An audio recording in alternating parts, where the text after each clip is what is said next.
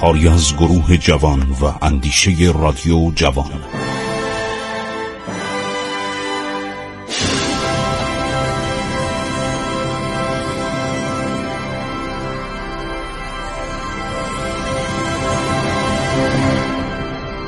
بسم الله الرحمن الرحیم. شنوندگان عزیز من خسرو معتزد هستم. برنامه عبور از تاریخ رو برای شما عزیزان ادامه می دهم گفتیم که با تحمل چندین شکست پی در پی و از آنجا که امکان دفاع نظامی از شهرهای مورد یورش ارتش روسیه فراهم نبود با توجه به تلفات سنگین در جریان تصرف ایروان فتلی و عباس میرزا حاضر شدند به مذاکره با نمایندگان ژنرال گودویچ از جمله سلشگر ردیشخوف تن در دهند اینا نامه می نویسن نامه هایی می نویسن که جناب عباس میرزا نایب السلطنه ما دیگه در مواضع خودمون مستحکمیم. ده ماه پیش لنکران یکی از شهرهای ایران بنادر ایران سقوط کرده. سرگل اوزلی هم میگه که شما دیگه نمی‌تونید بجنگید. حالا دیگه اینا در رایشنباخ با دولت انگلستان در 5 ژوئن 1813 جمادی الثانی 1228 رابطه دوستی ایجاد کرده بودند. با انگلستان صلح شده بودند و ناپل اون ایران رو مفت از دست داده بود. به طوری که در منابع فرانسوی اومده یک شخصی به نام وستنسو مورتیزیو اهل ایتالیا بود. مدتها در آسیای صغیر و عربستان سفر کرده بود. به انزلی اومد. تا به حضور فتلیشا برسه بگه آقا ما حاضریم کمک کنیم. فتلیشا هم گفت ردش کنن. گفت اینا آدم نیستن. دولت روسیه هم حالا وارد اتحادیه بر ضد ناپلئون شده. ناپلئون هم شکست خورده. از روسیه برگشته و دولت انگلستان و دولت روسیه با هم متحد شدن. میرزا شفیع صدر اعظم با شاه صحبت می‌کنه میگه که سفیر انگلستان میگه شما نمی‌تونید با روسیه بجنگید. اینا الان خیلی قوی هستن. این سرگور ازلی اومد بود برای همین کار برای همین کار که ما رو تسلیم کنه در مقابل روسیه. اینا با هم سر ایران شرط بندی می‌کردن. شرط بندی می‌کردن که در مورد ایران چه کار بکنن و بیچاره عباس میرزا با همه مبارزاتش با همه جنگاش این کار کردن.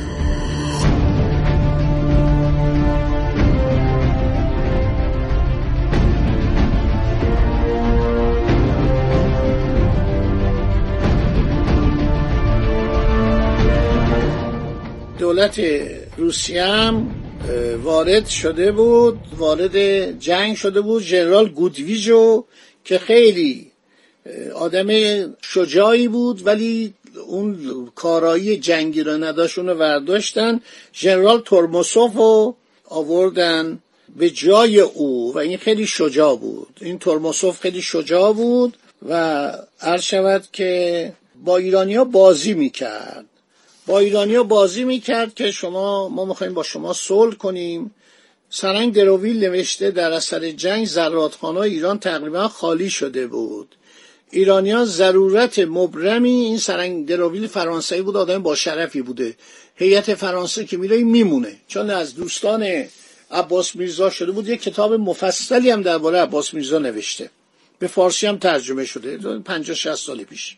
نوشته بود که انگلیسی ها خمپارانداز ها و گلوله های توپ تحویل ارتش می‌دادند ولی کم بود و لشکریان ایران مهمات رو هم سنگ زر خریدار بودند همواره از حیث خمپاره و قپوز و سنگ چخماق و فیتیله شمخال که اتفاقا در هند بسیار فراوانه در منزقه بوده نوشته ایرانی استفاده نمی کردن. علم معدنشناسی نداشتن و جالبه که باز می نویسد های ایرانی را به علت کمبود آهن از سرب می سازن. از این رو به علت سنگینی فلز و عدم قابلیت چکشخوری خاصیت اساسی یعنی قدرت کمانه کردن آنها بسیار پایین است. بارود به مقدار کم و با اصول خطرناک تهیه می شود. من خود بارها به چشم دیدم که مواد ترکیبی بارود را درون تنه درختی که به شکل هاون کنده ان نرم می‌کنن خب دیگه حالا انگلیسی ها رفتن کنار و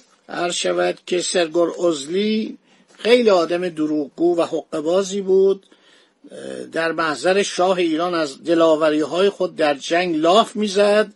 دراویل میگه شاه او را دست مینداخت مردی میانه بالا زرد و ضعیفی بیش نبود. فتلی شاه کمک های مالی انگلستان را یعنی اون دیویس هزار تومن رو همه را در اختیار عباس میرزا میگذاشت. اندرسیا در دربار ایران بودن می اومدن گفتم یه ایتالیایی هم فرستاد که از ایرانیا خواهش کنه. او هم راه ندادن. گفتن این امپراتور دروغگوه و دو دوزه بازه و ما کاری باش نداریم. خیلی خوب. جنگ دوباره شروع میشه. این دفعه یکصد سرباز و افسر و درجهدار انگلیسی در ارتش ایران هستند. انگلیسی ها سی هزار قبضه تفنگ و 20 اراده توپ تحویل ایران میدن ولی مهمات نمیدن. این خیلی جالبه. یعنی اون خمپاره که باید بیاد گلوله توپ بیاد نمی‌رسه. مستشاران انگلیسی نتوانستند در برابر سپاه روس ایران رو خوب هدایت کنند تلفات سنگینی به نیروهای ایران وارد شد. در تابستان 1813 1228 هجری قمری درویل با ده اسکاتران سوار نیزدار و چهار گردان و نیم آتشبار توپخانه که با اسب هم می‌شد به فرمان ولیت راهی چمن اوجان شد.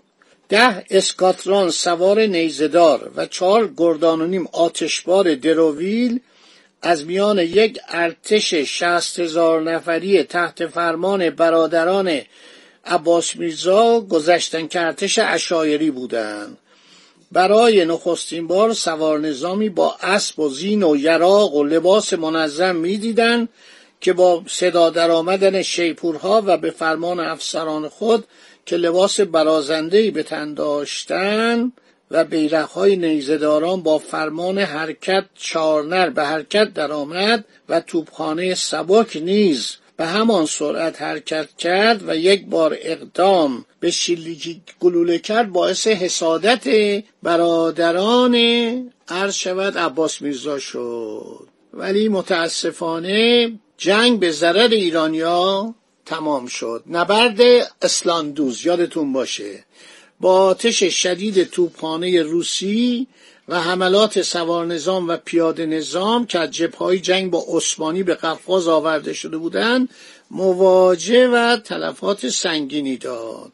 عباس میرزا بعد از شکست اسلاندوز داشت می‌رفت به طرف تبریز. ماژور ژنرال کاترالوفسکی به سوی بحر خزر متوجه شد تا گاو میشاوان را که در آنجا سپاهیان روس و مصطفی خان تالشی محسوب بودند نجات دهد. در نتیجه رسیدن قوای تازه نفس و کمک نیروی دریایی دولت روسیه لنکران پس از چهار روز مقاومت در نه محرم سال 1228 میشه دوازده ژانویه 1813 سقوط می‌کنه. این لنکران مال ما بوده. بندر سالیا مال ما بوده.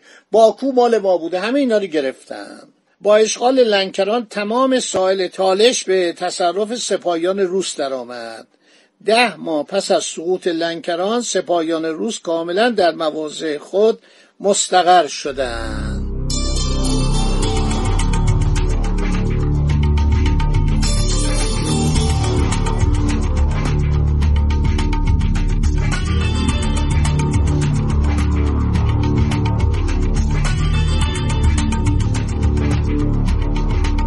سقوط لنکران تقریبا باعث ازمهلال کلیه قوای نظامی ایران شد. ماجور کریستی هم که در جنگ کشته نشد. گرفتن تیربارونش کردن. از ذخایر و باربونه اردوی ولیعت که جمله به دست روسا افتاده بود حتی یک شطور یا چادر عرض شود که نجات پیدا نکرد. دروویل میگه این کترالوفسکی خوشبختانه تیر خورده بود. اگر زنده مونده بود اگر به اصطلاح مجلو نشد چون خیلی حالش بد بود میگه تا تهران میومد. سه ستون آماده کرده بود که بره به طرف تهران. پس از سقوط بندر لنکران ستون بزرگی از قوای روس به طرف اردبیل آمد و تهران رو تهدید می‌کرد. در این حال دو ستون دیگر نیز به سوی ایروان و تبریز پیشروی می‌کرد. ایروان پایتخت بود. یکی از شهرهای بزرگ آذربایجان بود که حالا پایتخت ارمنستانه. در این حال دو ستون به سوی ایروان و تبریز پیشروی می‌کردن. حسن خان ساری اسلام و برادرش حسین خان. اینا خیلی شجاع بودن. توجه عباس میرزا بیشتر به این دو ستون معطوف بود تا مگر آذربایجان را از خطر سقوط نگه دارد. واقع اسلاندوز باعث کشتار سربازان ایرانی شد. عرض شود که تجهیزات توپخانه و تعداد زیادی از آتشپارهای ما از دست رفته چیزی از پیاده نظام بر جا نمانده بود. این شاهزاده بیچاره مریضم بود. بینه که دچار سل بود دچار ناراحتی کبد بود.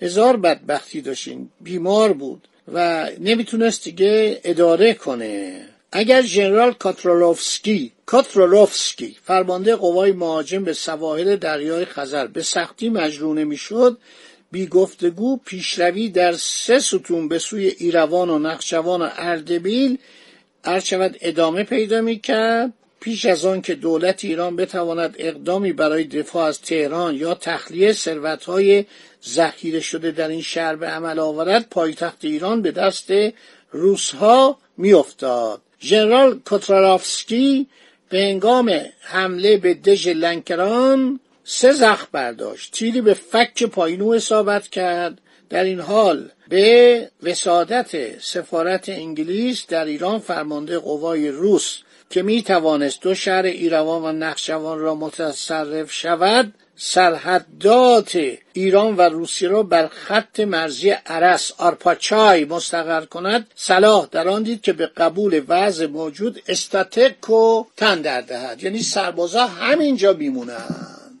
هر شود که درویل می‌گوید قبول این وضع چندان به نفع امپراتوری روسیه نبود. زیرا با متارکه جنگ بخش بزرگی از منطقه زیبا و زرخیز آران یعنی قفقاز که در ساحل چپ عرس واقع شده در دست ایرانیان مانده بود به صورت راه ارتباطی بین ایران و گرجستان در می آمد.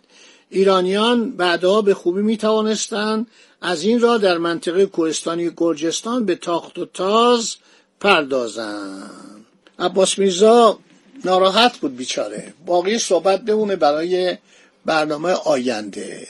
خدا نگهدار شما خسرو معتزد با شما در برنامه عبور از تاریخ صحبت می‌کنه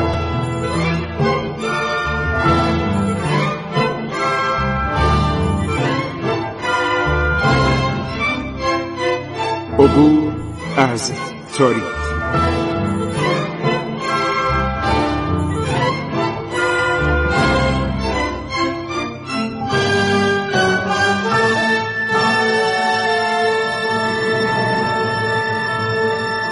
ایران با شکوه. سرگذشت ایران ما به روایت خسرو معتزد